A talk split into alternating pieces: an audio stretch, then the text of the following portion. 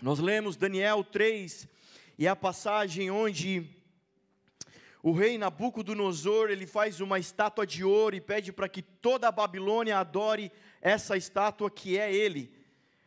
Mas para você entender um pouquinho mais antes e não ficar boiando na história, existe na Bíblia o povo de Deus, Israel, o povo de Deus, o povo escolhido de Deus, e toda vez que Israel pisa na bola, anda vacilante, sai dos caminhos do Senhor, da vontade de Deus, Israel sofre, Israel sofre guerras, Israel é, é assolado, ah, por fome, pestes e etc. E aqui a passagem não diferente, o contexto é esse: Israel se desvia do caminho do Senhor, Israel está vacilando, está boiando na história, e aí a Babilônia, um grande império, o império babilônico, faz guerra, vence Israel e leva exilados, leva um grupo de gente, de famílias cativas para a Babilônia, para serem escravizados na Babilônia, nem todos foram exilados de Israel, muitos fugiram para as montanhas, muitos fugiram, ficaram por ali mesmo, mas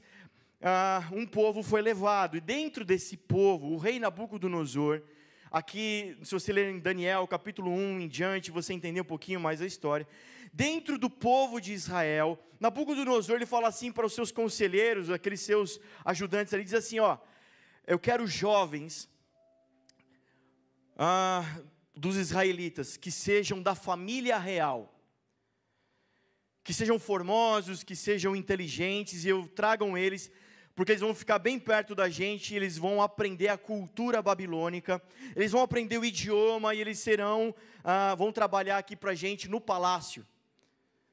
Serão serviçais, serão funcionários, trabalharão aqui, mas no palácio. Esses nós vamos tratar diferentes você conhece a história? Quatro jovens destoam dentre tantos: Daniel, Ananias, Misael e Azarias. Esses jovens, eles são levados, você conhece um pouquinho da história, só estou te dando contexto. Ah, eles decidem, falam: não vamos comer da comida desse lugar, dos manjares do rei, nós vamos comer outra dieta e pede para que o, o, o, o, garçom, enfim, o. Como é que chama a marina do lugar lá? A chefe de cozinha. A masterchef do lugar. Você entendeu o que quis dizer? Chama de canto, fala: não nos dê de comer dessa comida, nos dá outras comidas aí, enfim, uma outra dieta e no final dessa dieta eles estão mais bem preparados, mais formosos, mais saudáveis do que os outros, se destacam. E ele, Daniel, você conhece a história de Daniel? Daniel e a cova dos leões. Você conhece? É um profeta esse jovem Daniel, é um jovem. Vira para a pessoa do seu lado com voz de penteca, diz: Jovem. Ah, ninguém assustou com isso. Isso. Jovem. Isso, jovens. Quantos jovens nós temos aqui hoje? Nossa, eu tenho uma tia aqui na frente que. Tô brincando, gente. Eu tenho liberdade para brincar desse jeito. Mas é verdade. Amém. Ai, conceito aqui, vai. Esses jovens cheios de Deus, da família real, se destacam, começam a se destacar e a ganhar posições dentro do governo. Quem é Nabucodonosor? É o rei da Babilônia. E esse rei, nesse contexto aqui, ele pega esses jovens, e olha que interessante, olha que interessante, guarda esse dado aqui. Daniel significa Deus é o meu juiz. Ananias significa Deus é misericordioso. Misael significa quem é como Deus. E Azarias significa Deus é a minha força. A primeira coisa que ele faz, ainda no contexto que a gente está aqui colocando esse pano de fundo, ele troca o nome desses jovens. E alguém mais espertinho e ansioso vai dizer, sim, ele coloca nomes babilônicos. Não, ele não coloca nomes babilônicos. Ele coloca até outros nomes, nomes saduceus, outros de outros lugares. A questão não é ser o meu nome, a questão é o que significa o nome. E Daniel, ele troca o nome e fala: agora você vai chamar Beltesazar, que significa Bel, que é um deus, o deus do rei, significa Bel protege a vida do rei. Sadraque, ele vai chamar servo do Deus, que o, o, o, Ananias né, vai chamar Sadraque agora, né? Que significa, antes era Deus misericordioso, agora o nome dele vai ser servo do Deus sim, ou comando de Acu. Acu é outro nome, outro, outro Deus daquele lugar. Misael, que significava quem é como Deus, agora vai se chamar Mesaque, que significa quem é como Acu, esse outro Deus. E Azarias, que era Deus é a minha força, vai se chamar Abed Nego, que significa servo de Nego. E Nego era outro Deus daquele lugar. Aquele que antes proclamava que Deus é a minha força, força agora é servo e escravo de outro Deus. Primeira coisa que aquele rei faz é trocar os nomes daqueles jovens. Nessa passagem eu queria extrair alguma coisa para nós importante essa noite, para todos nós aqui, sabe? A primeira coisa que eu pontuo dessa passagem é identidade. Porque fica explícito, fica claro no, no começo do livro de Daniel. Fica claro o quão importante é a identidade do indivíduo, quanto, quão importante é a identidade de um povo. Eles têm os nomes trocados, porque nome aponta para origem, aponta para crença e aponta para pertencimento. Diferente de hoje, que a gente coloca o nome nos filhos, que está na moda, né? Cauê. Aí nasce um monte de Cauê. Não é isso? Maria, é, João, a gente coloca os nomes que a gente acha interessante, acha bonito, Diferente dos tempos de hoje, naqueles dias, o nome, quando a pessoa falava o seu nome, já se sabia da onde ele vem. O nome aponta para a origem, para onde, da onde esse cara saiu. Por isso, trocaram o nome desses jovens, porque agora eles não mais pertencem àquele lugar, a Israel e àquele povo, a Judá. Agora eles pertencem ao, ao meu reinado, a esse lugar. Então, nome aponta para a origem, nome aponta, naqueles dias, o nome apontava para a crença. Quando alguém como Misael diz, quem é como Deus, quem é como Yahvé, não é qualquer Deus, quem é como ele, quem é como esse Deus, é óbvio que alguém já, já de fato, já diria, é um, é um povo hebreu, é do povo hebreu esse rapaz, e ele crê, é servo de Yahvé. Amém? O nome, aponta, o nome aponta para pertencimento, de que família ele vem.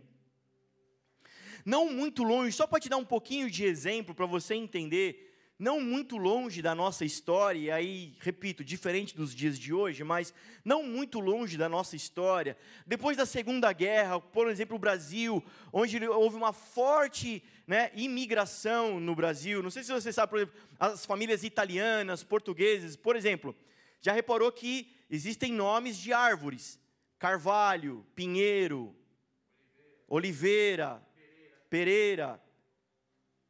Então, pelo sobrenome, já sabia de, de que família está falando. Da onde, de que região da Itália ou de Portugal essa pessoa está vindo. Então, nome é importante porque também aponta para pertencimento. A quem se pertence. E aquele, de, aquele rei, muito esperto, diz: ele está sendo intencional em dizer: agora vocês não mais pertencem a Judá, a Israel, a esse Deus, agora vocês pertencem a mim. A Babilônia, a gente sabe que aponta para o mundo. E não o mundo cosmo, mundo planeta Terra mas a palavra é, é aion, que é era, século. Não vos conformeis com este mundo, com essa era, com essa cultura, ou seja, uma estrutura de mentalidade, de pensamento, uma estrutura desse tempo. Babilônia aponta para isso. Na Bíblia, traduzindo Nabucodonosor, assim como a Babilônia está para o mundo, Nabucodonosor está para Satanás, o diabo, cachorro da boca preta, e todos esses nomes que você conhece. Representa isso. É aquele que quer te oprimir, é aquele que quer te escravizar, é aquele que quer que você ande acorrentado, preso, sem pertencimento, sem origem, sem identidade.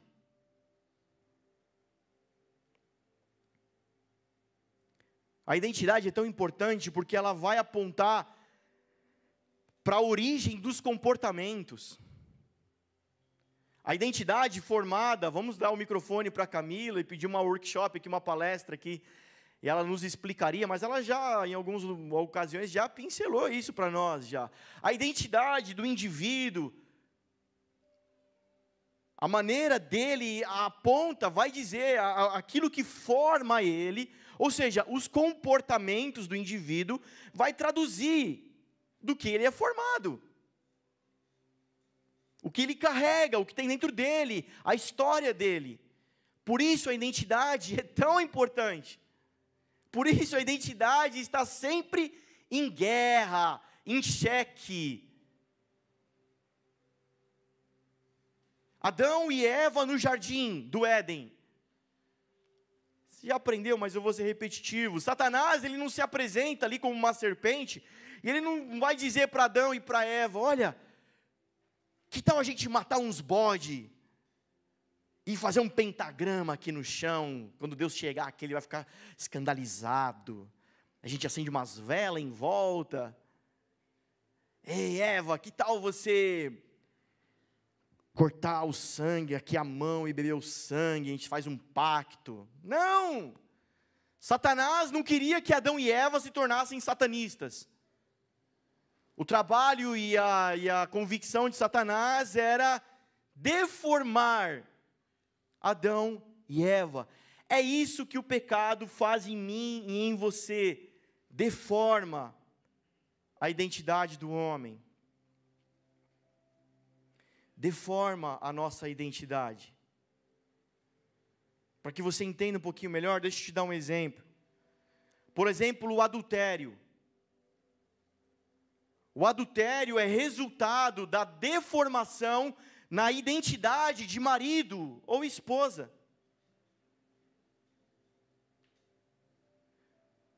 O pai que abandona um filho é uma deformação na identidade de pai dele. O filho que não honra o pai é uma deformação na identidade de filho dele.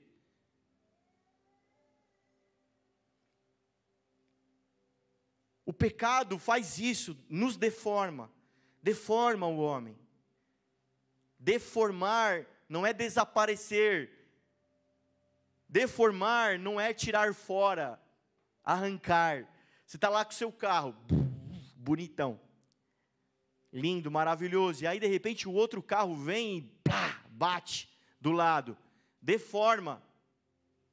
Ele continua andando, ele continua sendo carro, não é porque bateu que agora se chama ele de outra coisa. Você continua chamando de carro, mas deformou.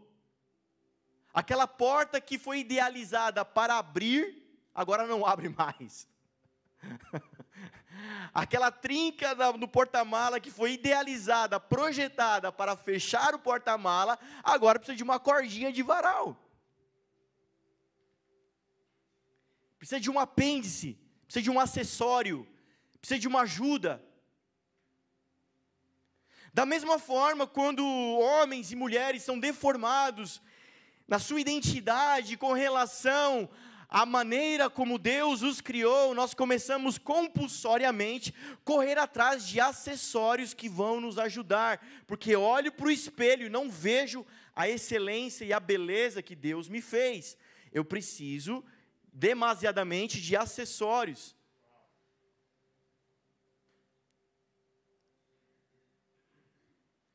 Deformar não é desaparecer, não é arrancar fora é só tirar a originalidade, o propósito para o qual nasceu.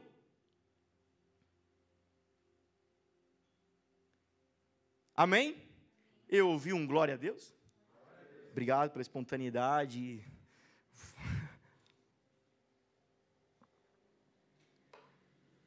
Talvez Deus olhando para você te fez como uma caneta linda, maravilhosa, gosto muito desse exemplo, para escrever uma história, para escrever cartas para alguém, para fazer contas, cálculos. Incrível, uma caneta.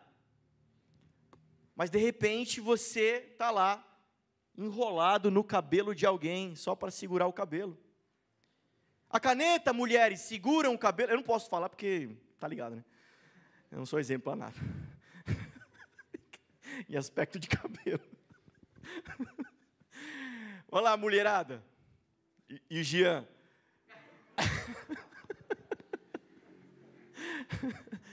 Uma caneta dá para segurar o cabelo? Foi para isso que ela nasceu? E de repente, nós que fomos idealizados por uma história incrível em Deus, fantástica, maravilhosa, estamos sendo usados como um acessório. Funciona, funciona. O que você está fazendo? Está tudo bem? Está tudo bem. O que você está fazendo? Funciona? Funciona. Foi para isso que Deus te criou? Não.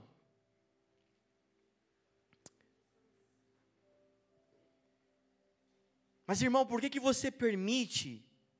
Por que, que você fica aí, segurando o cabelo? E 99% da resposta estará ligada na sua raiz à deformação do pecado. A medo, a, a insegurança, deformações emocionais e etc. E por isso eu me permito, eu, eu me deixo caminhar assim e vou vivendo. E hoje você está aqui para ouvir que esse não é o plano de Deus, amém? Jesus Cristo, ele vem e ele começa a revelar um Pai. Jesus, ele aparece e começa a revelar um Pai.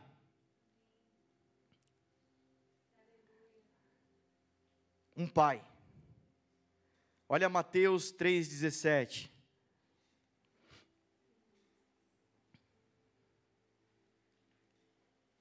É Jesus saindo das águas depois do batismo de João Batista. Então uma voz dos céus disse: Este é o meu filho amado, em quem me agrado. João 5, 16 em diante. Então os judeus passaram a perseguir Jesus, porque ele estava, faz... ele estava fazendo coisas no sábado. E disse-lhes Jesus: Meu pai continua trabalhando até hoje, eu também estou trabalhando. Por essa razão, os judeus mais ainda queriam matá-lo, pois não somente estava violando o sábado, mas também estava dizendo que Deus era o seu próprio Pai, igualando-se a Deus. João 11, 41.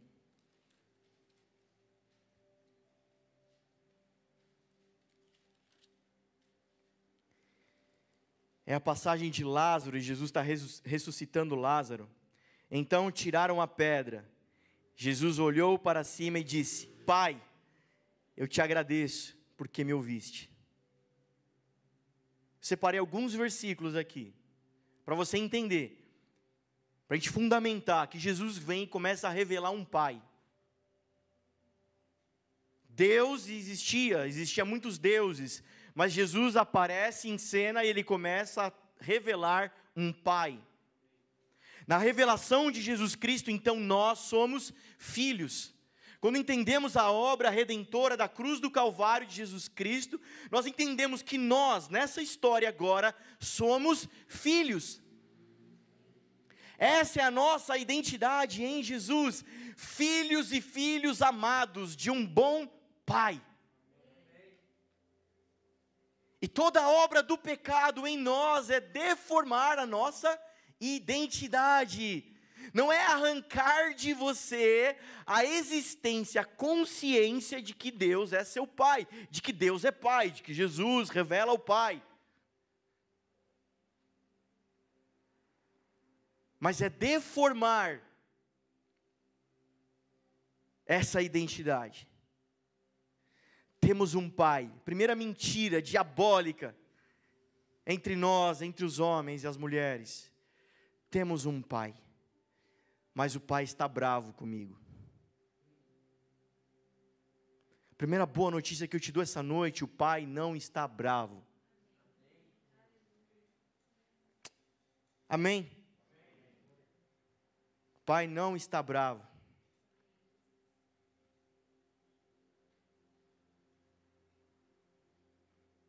Nosso pai é um pai de amor, é um pai bom. E paternidade aponta para provisão, aponta para nome, aponta para destino. Querido, guarda isso: Deus não gera crentes, Deus não gera seguidores, Deus gera filhos. Deus não se relaciona com crentes, Deus não se relaciona com seguidores, Deus se relaciona com filhos. Queridos, se eu abrir meu Instagram aqui para vocês, vocês vão morrer de inveja. Estou bombando. Como é que fala quando o cara está bombando? Que eu nem sei. Hype? Hypando? Estou hypando. Tenho 337 seguidores. Morra de inveja. Foi Deus que me deu.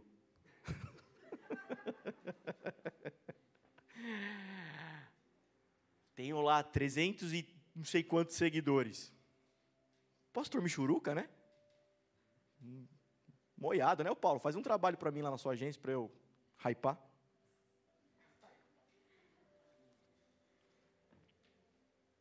Seguidores a gente tem um monte. Filho, eu só tenho um.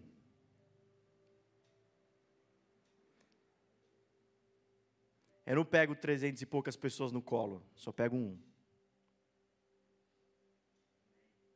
Eu não morro por trezentos e poucos seguidores. Mas eu morro por um filho. Deus não tem seguidores. Deus não tem crentes, Deus não tem pessoas que vão à igreja, Deus tem filhos e com eles ele se relaciona. Você escutou o que eu falei? É paternidade. Paternidade aponta para provisão. Jamais que o meu filho acorda de manhã e eu, hoje, com um ano e dois meses, a rotina dele é essa: ele acorda, e aí a mãe ou eu, alguém, né, um dos dois, vai levar ele para a sala, depois de muita folia na cama, aí vai levar ele para a sala, né, vai colocar ele na, na, no sofá para ver um desenho, enquanto a mãe já prepara o TT, e vai levar para ele.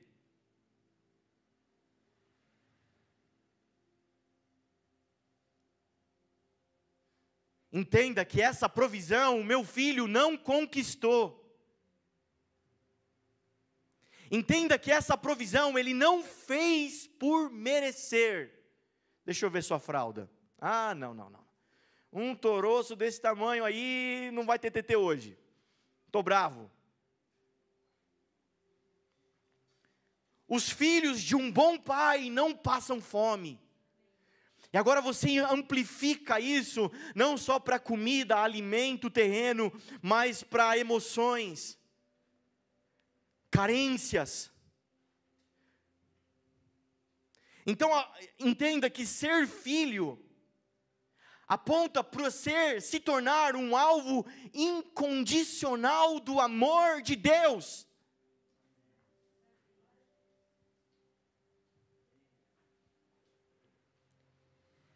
Ser filho de Deus aponta para ser se tornar o alvo incondicional do seu amor. E não tem nada que nós possamos fazer para aumentar esse amor. Não tem nada que o leão possa fazer para eu amar mais ou amar menos. é incondicional, não há condições para esse amor. Deus me amará se eu for todo domingo para a igreja, pastor? Sim, te amará.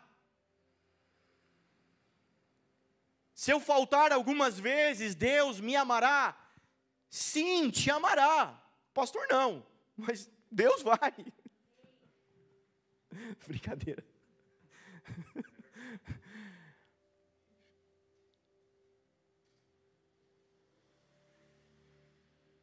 Querido, com um ano e dois meses, o leão já fez muita coisa. Ele já puxou o vaso da estante, caiu no chão. A minha casa se modificou inteira. Antes tinha decoração, agora não tem mais decoração. Acabou a decoração. Porque qualquer coisa que tiver na estante, ele vai alcançar. Quem tem criança sabe o que eu estou falando. Ele bagunça as coisas ele derruba as coisas, ele não sabe lidar com as coisas.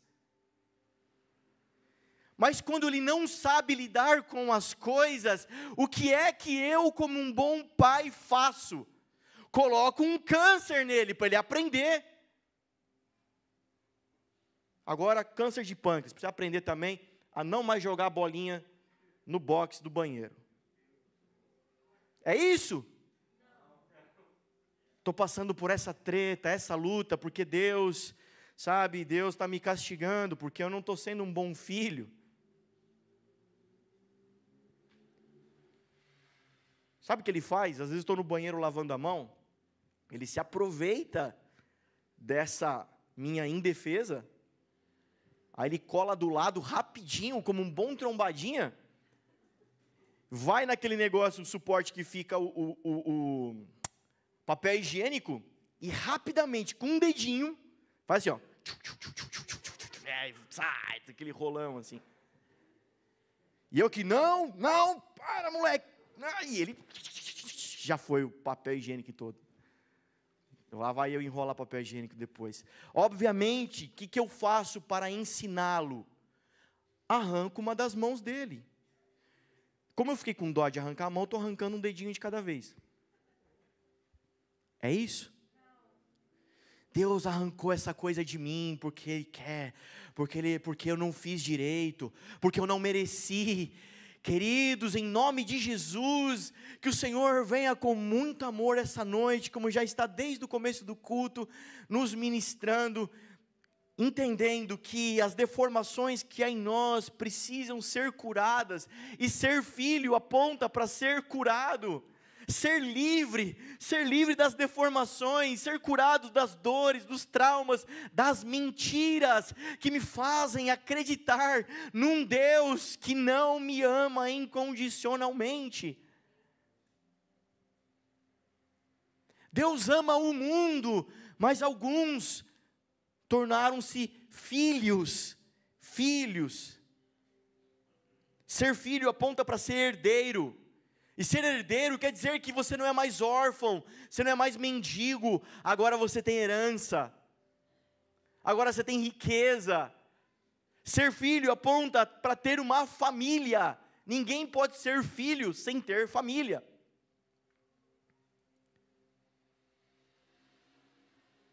Só um órfão abandonado, mas você não é mais órfão, você tem um pai, então você tem família. Quando nós entendemos e tiramos de nós a deformação da, do pecado, da, da, da, nossa vida, e nós começamos a entender essas verdades, não andamos mais mendigando, não andamos mais como estamos sozinhos, como lobo solitário, mas nós temos com quem contar. Nós temos um bom pai, no mínimo, um bom pai celestial. Nós temos um irmão mais velho, primogênito dentre os mortos.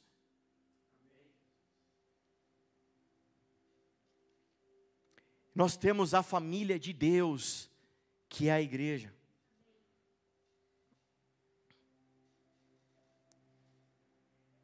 A primeira coisa que aquele rei faz é deformar aqueles rapazes, ou tentar deformar aqueles rapazes. Mas a graça da passagem que nós lemos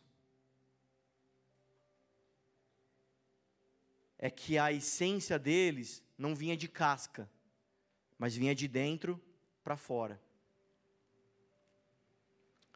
Talvez o mundo, talvez pessoas maldosas, pessoas X, possam nos rotular, colocar cascas em nós. Mas há uma essência a ser preservada aqui dentro, que é o amor de Deus, que é a paternidade de Deus. Eu sei de onde eu vim. Podem me rotular assim agora, hoje, pela circunstância, mas eu sei quem eu sou, eu sei de onde vim. Tá tudo bem. Aqueles jovens estavam exilados, como escravos em um outro país, em uma outra terra, outra língua, outra cultura. Mas ainda assim permaneciam firmes e constantes na essência da onde eles vieram.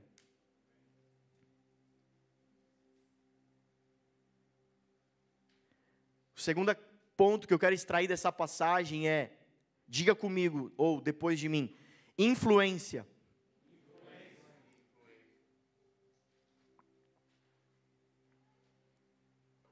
Que eu quero tirar dessa passagem para nós hoje. Influência.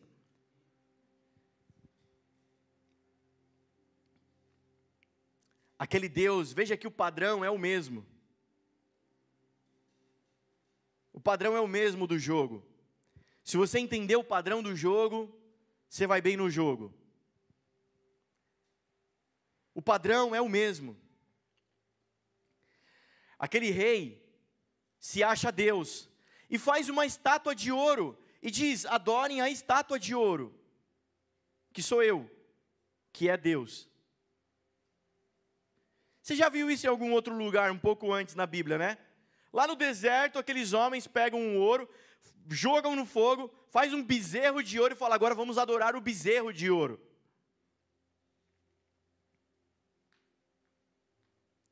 Bezerro de ouro, estátua de rei do Nabucodonosor, não é Baal, é Deus falso. Vamos adorar o diabo. O rei Nabucodonosor não falou assim: vamos adorar Satanás. Não, adorem essa estátua aqui, ó, é o rei. O que, que tem? É o rei. É um bezerrinho de ouro. Olha que bezerro bonitinho. Gordinho. A lãzinha dele. Olha que bonito.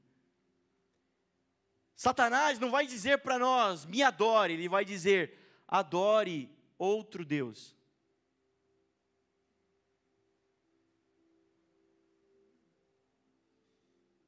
adore a si mesmo.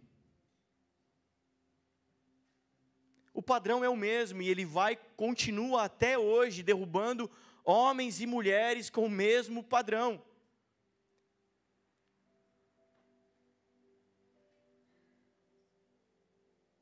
Querido, quando o diabo né, se levanta na sua vida,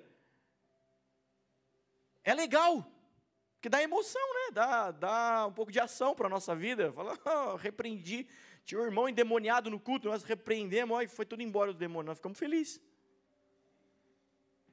E nós ficamos esperando pelos ataques do diabo dessa maneira de maneira diabólica. Mas saiba que a principal arma dele, o principal engano dele é se dobre, se curve para você mesmo. Marcão, não precisa fazer a minha vontade, Marcão. Tá bom, vai, você não vai fazer a minha vontade, eu sei. Você é servo de Deus, você vai na igreja. Mas então faz a sua. Faz a sua vontade. Pronto, missão cumprida. Se renda se dobre, se curve a sua dor, a sua ansiedade, ao que você não tem, aquilo que você quer ter, você. Sempre repara que na frase sempre tem você.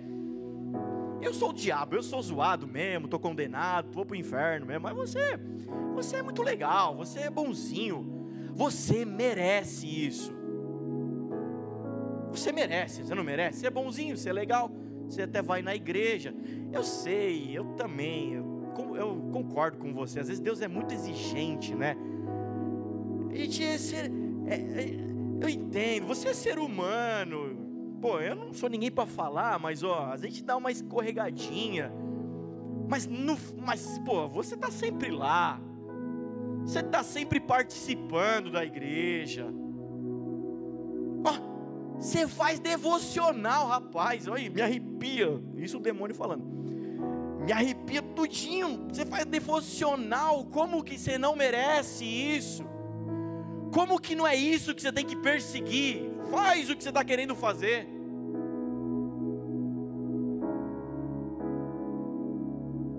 Eu não preciso dizer o autor da frase. Contudo, seja feita a tua vontade e não a minha.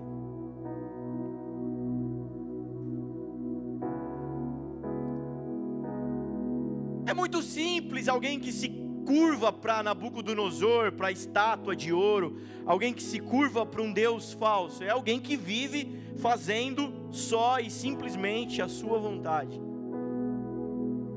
Mas olha que interessante aqui, porque esses homens, por não querer se dobrar a outro Deus, eles são castigados e vão ser jogados numa fornalha ardente. E o rei ficou tão furioso que mandou aquecer mais. Você leu a história e joga eles lá.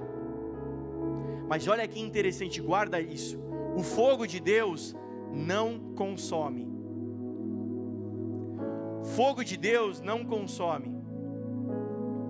O fogo que queima na presença de Deus não consome. Você lembra de Moisés e a sarça ardente? Queimava e não se consumia. Você lembra da visão do céu que os profetas têm, Apocalipse também descreve? Diante do trono do Senhor, tudo pega fogo. São pedras afogueadas, são tronos, são coroas, são seres. Tudo pega fogo, mas não se consome. O fogo de Deus não consome. Só o que é pecado. Para o pecado, ele é um fogo consumidor. E ele vai queimar, vai colocar com a pá e aí vai colocar tudo na sua eira e vai queimar.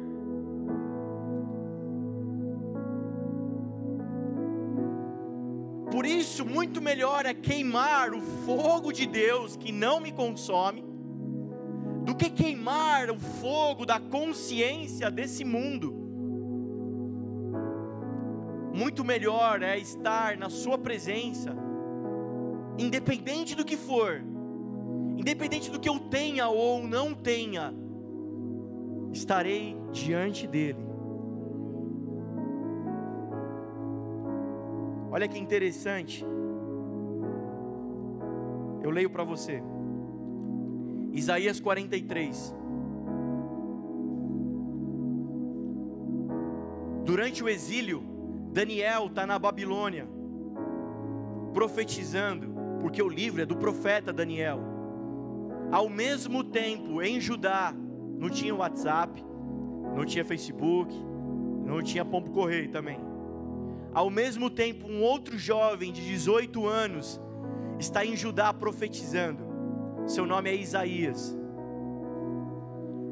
Olha que Isaías, sem saber de nada, está profetizando no capítulo 43. Mas agora, diz assim o Senhor: aquele que o criou Jacó, que, que o formou a Israel, não temas pois eu o resgatei e o chamei pelo nome, você é meu. Quando você atravessar as águas, eu estarei com você. Quando você atravessar os rios, eles não o encobrirão. Quando você andar através do fogo, não se queimará, as chamas não o deixarão em brasas.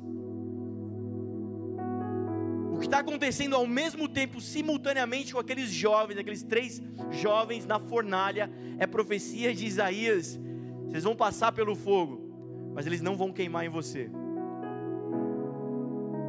Porque você é meu.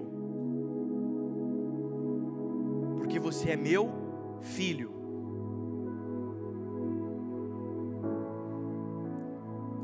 A profecia em Daniel é a influência de Jesus Cristo, seu reino, sobrepõe a influência de Satanás e das trevas. Ponto. Quem está na fornalha andando com aqueles três jovens? O rei viu um quarto homem e fala: esse homem, esse quarto que eu estou vendo tem a feição do filho dos deuses, do, ou o filho do Deus, o filho de Deus. É Jesus Cristo.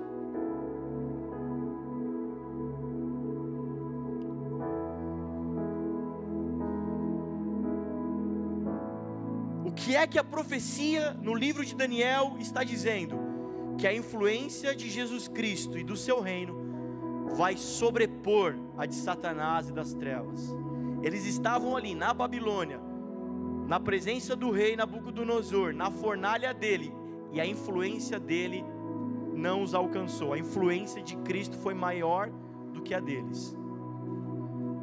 Nós estamos num mundo tenebroso, num mundo terrível, no mundo de dores, no mundo pecaminoso, no mundo caído.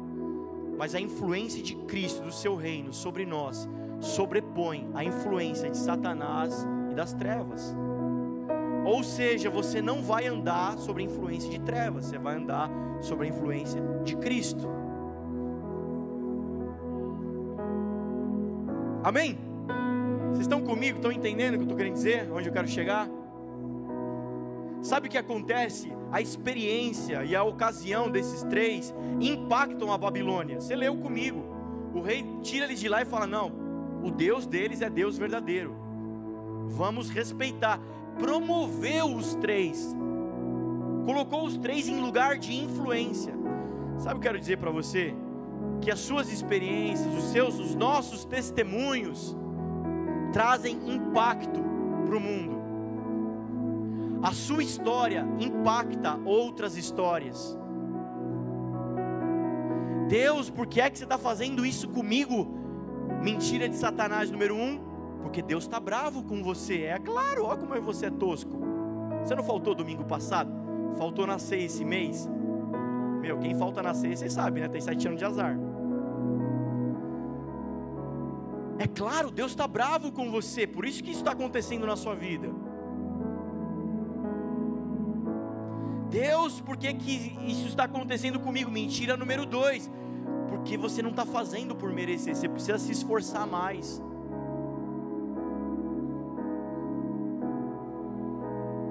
Mas em nome de Jesus, vai embora para casa hoje cantarolando aquela música. E com essa verdade no teu coração e viva essa semana feliz, cheia da presença de Deus. Deus está expondo a minha história para impactar outras histórias. Amém? O testemunho de Cristo é o espírito de profecia, Apocalipse 19, 10. O nosso testemunho, a nossa história, a nossa experiência impacta as trevas. Deixa queimar, deixa queimar, deixa queimar. Você não viu os três dizendo: Ai meu Deus, desamparou a gente, agora nós estamos largados. Um cutucou o outro, falei, tá vendo que era para a gente ter ido para Umbanda, você falou que era para ficar aqui. Tô brincando, gente. Falei que esse Deus era fajuto. Por que, que a gente matou um frango antes de vir para a reunião? Aí, o que, que deu? Estamos queimados agora. Por que a gente não rezamos mais?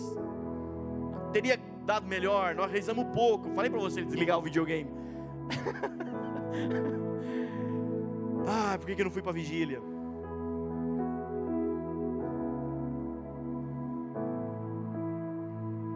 Você não vê os três com esse diálogo. O discurso dos três é: ainda que morramos, ainda que Deus não me livre e eu morra, morrerei feliz sem me curvar para outro Deus. Amém, gente? Você pode se alegrar com essa palavra? Você pode deixa teu coração se inspirar nela, fala Deus,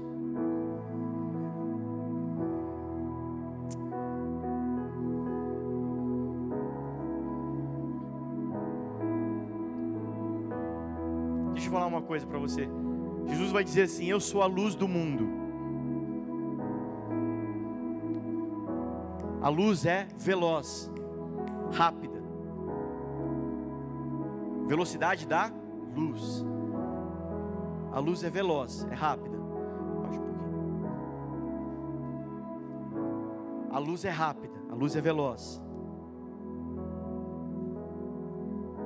A obra do amor de Deus de transformação na nossa vida é rápida. Deus, o que você vai fazer comigo? O que você vai fazer na minha vida? A palavra hoje é essa: é rápido. O que eu vou fazer é rápido. É rápido. Essa palavra também remete para nós, como os filhos da luz, carta de João vai dizer isso. Como filhos da luz, sejamos velozes, sejamos rápidos. Não leve meses para tomar decisões, não leve dias para tomar decisões, não leve semanas, anos para se posicionar, para fazer o que tem que ser feito. Seja veloz, seja veloz, como filhos da luz. Permita que a obra de Deus flua rápido em nós. Amém, gente? Só um parêntese só. E aí eu termino dizendo que o terceiro ponto que eu extraio dessa passagem para nós é a vitória da cruz. Um pouquinho mais a gente entender sobre a vitória da cruz. A passagem é de Daniel, a passagem fala de quatro jovens que são jogados na fornalha de fogo ardente. Mas a história também está falando de Cristo, e o livro do Daniel, do profeta Daniel, aponta para o Messias e para o Cristo, porque toda a profecia bíblica fala do Cristo. E a passagem da fornalha aponta para a cruz de Jesus. E hoje nós saímos daqui sabendo um pouquinho mais sobre a vitória da cruz, nos alegrando, porque lá na cruz Jesus Cristo, num último fôlego, Ele puxa todos os músculos, nem que isso custe a, a, a, a, a quando dá dor, cãibra de todos os seus músculos e a dor de todo o seu corpo, para dizer uma frase que nos mais impacta ainda hoje, em 2021: está consumado. Está consumado. Quando Jesus faz esse esforço e diz: está consumado, é uma proclamação de vitória. Por isso que você não é reclamador, você é proclamador, amém? Então vira para o irmão do seu lado e fala assim: para de reclamar e começa a proclamar. Jesus proclama uma vitória. Ele proclama uma vitória e a vitória é sobre o pecado. A vitória da cruz aponta sobre a vitória sobre o pecado. Queridos, essa semana a gente ficou debatendo um pouco de tempo entre amigos um, um, um caso. Um homem de 46 anos, ele abandona a família, porque ele, ele se considera trans, ele convive com aquilo, mas chega um ponto da sua vida que ele abandona a família, porque além de ser trans, ele está convicto que ele é uma menina de seis anos. Então ele abandona esposa e filhos, porque agora ele é uma menina de seis anos.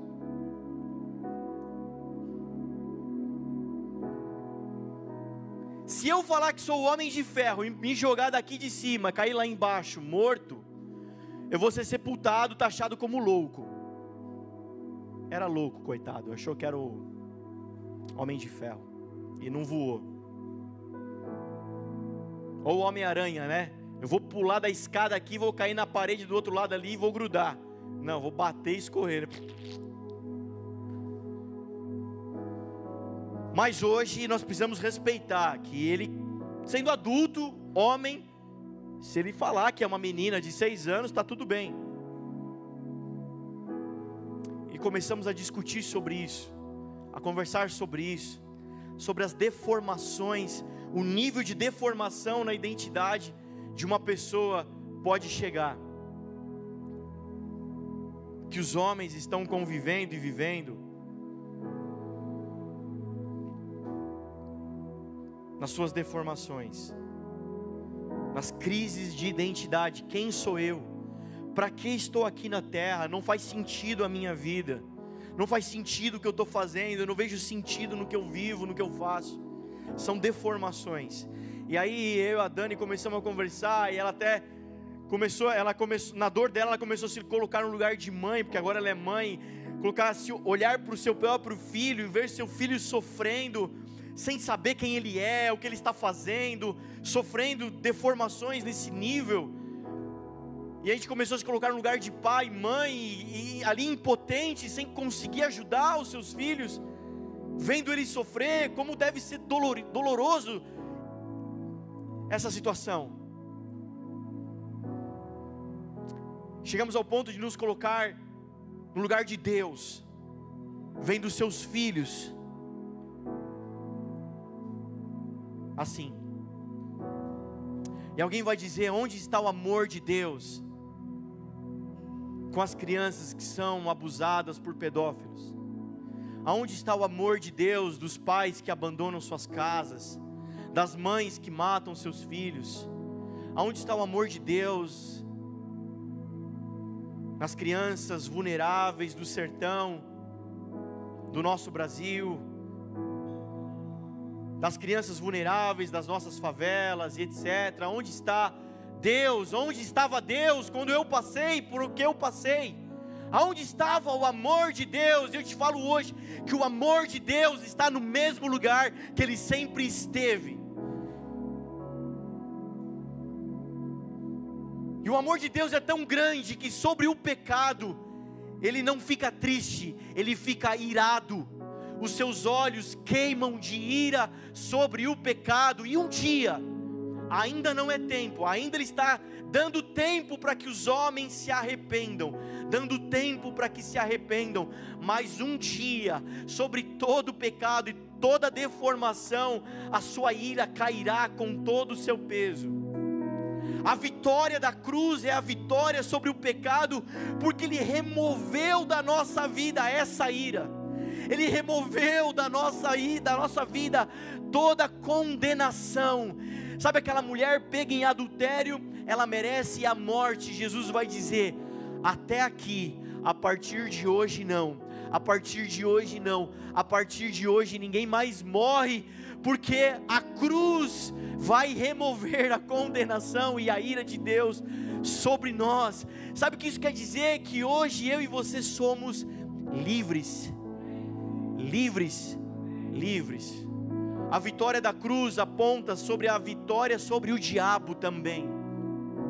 E essa verdade você precisa saber para ir embora para casa. A vitória da cruz é a vitória sobre o diabo. Eu ouvi um aleluia? Conhecereis a verdade, a verdade vos libertará. Eu encerro contando uma historinha para vocês. É uma história da Segunda Guerra Mundial.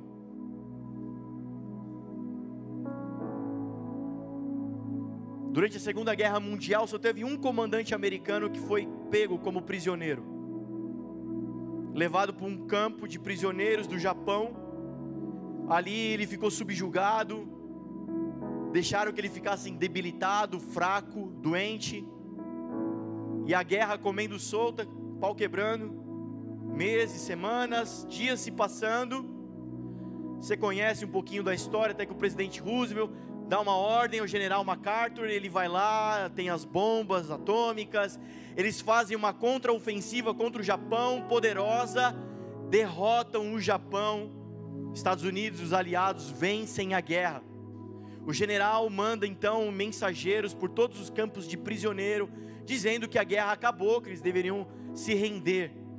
Mas só um campo de prisioneiro continua, se mantém, que é justamente o campo que esse general americano, que esse comandante americano está preso. Ou seja, a guerra já tinha acabado, Estados Unidos e seus aliados já tinham vencido a guerra, mas aquele comandante não sabia, e ele continua obedecendo os comandantes japoneses, fazendo tudo o que eles mandarem, e continua como prisioneiro Até que um dia, um avião americano desce perto do campo de prisioneiros, um, um, emissário americano sai do avião, vai ter a grade, aquele comandante reconhece um americano, vai ter a grade também, o emissário presta continência, ele também, comandante, nós vencemos a guerra. Ele não responde nada, vira as costas, volta com a sua bengala, entra no escritório daquele comandante japonês e de uma forma libertadora solta a seguinte frase: O meu comandante venceu o seu, agora quem manda aqui sou eu. Conhecereis a verdade, e a verdade vos libertará. A guerra já foi ganha. Está na hora de você dizer para os seus algozes que o seu comandante já venceu o comandante dele. E quem é que manda aqui agora? Sobre essa casa, essa família espiritual, eu libero essa frase. O nosso comandante já venceu Satanás na cruz do Calvário. Quem é que manda aqui agora? Fica de pé no seu lugar. Você precisa terminar orando sobre isso.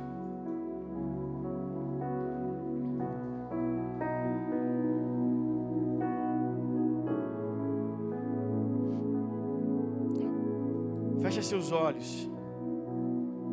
Comece a falar com Deus a respeito do que você ouviu aqui.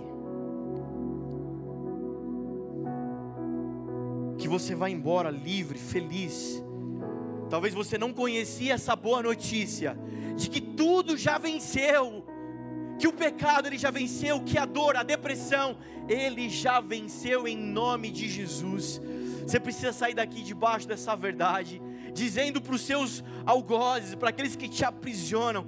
Talvez, sabe, você vai se direcionar a esses sentimentos que te machucam, que te maltratam, em nome de Jesus, com essa frase: O meu comandante já venceu o seu, é Ele que manda aqui agora. Eu declaro o amor de Jesus sobre sua vida, sobre sua casa, sobre sua família.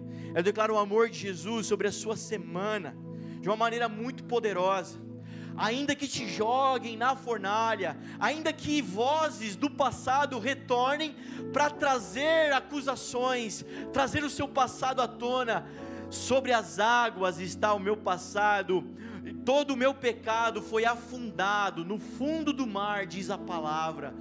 Isso quer dizer o que? Ele já apagou, já esqueceu. Ele fez de mim uma nova vida, uma nova criatura, e sobre essa verdade é que eu caminho. É sobre essa verdade que nós vamos caminhar. Amém? Sabe? Talvez algumas fornalhas, alguns fogos comecem a arder em você. Fica tranquilo. Assim como aqueles homens, não saia da presença. Não saia diante do teu Senhor Lembra do teu nome, da onde você saiu, da que tem dentro de você. Ainda que a fornalha possa ser aquecida, não vai te consumir, não vai te matar. Tudo que você está passando não é para morte, tudo que você está passando não é para te destruir. Mas hoje você veio aqui para ouvir essa boa notícia. A boa notícia é que a tua história impacta outras histórias. A boa notícia é que assim como a história de Jesus me impacta, a história que Ele está escrevendo em mim vai impactar outras histórias também. Essa é uma boa verdade para nos alegrarmos, amém? Feche seus olhos se você ainda não fez. Comece a falar com o Senhor. Comece a dizer para Ele: Deus, muda a minha história. Deus, talvez eu não sabia disso, mas hoje eu estou sabendo. Hoje eu estou sabendo que eu sou um filho amado, que o Senhor me ama incondicionalmente.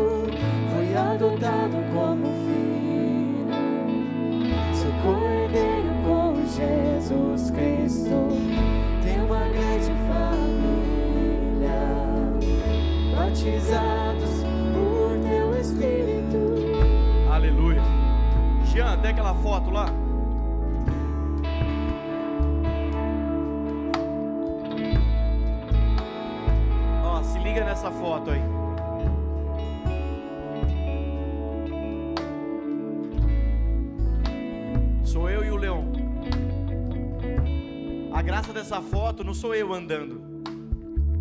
O que tem de interessante num adulto andando? A graça da foto é o nenê andando, não é? Mas o nenê só está andando porque ele está segurando na minha mão.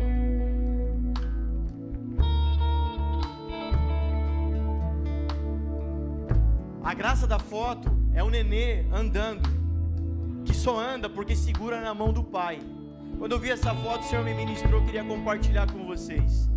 É isso que acontece no mundo. João 15, 8.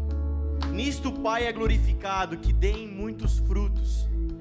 Quando o mundo te vê andando, o mundo se alegra e glorifica ao Pai. Liga pro pai nessa foto. Glória, pô, que lindo o nenê. Que legal o nenê andando. Que legal a sua vida indo para frente. Que legal você feliz. Que legal você dando fruto. Mas o papai aqui não tá nem aí. O papai se enche de orgulho porque o nenê está recebendo elogios. Porque o nenê está sendo notado.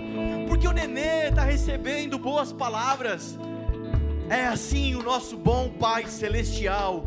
Quando o mundo nos vê andando, quando o mundo nos vê, mal sabem eles que nós só estamos de pé porque estamos segurando na mão do bom Pai. Não é por nossas forças, não é por nosso merecimento, porque somos bonzinhos, é porque temos um bom Pai. Mas quando damos testemunho no mundo, o Pai é glorificado. Amém? Você pode se alegrar com essa palavra?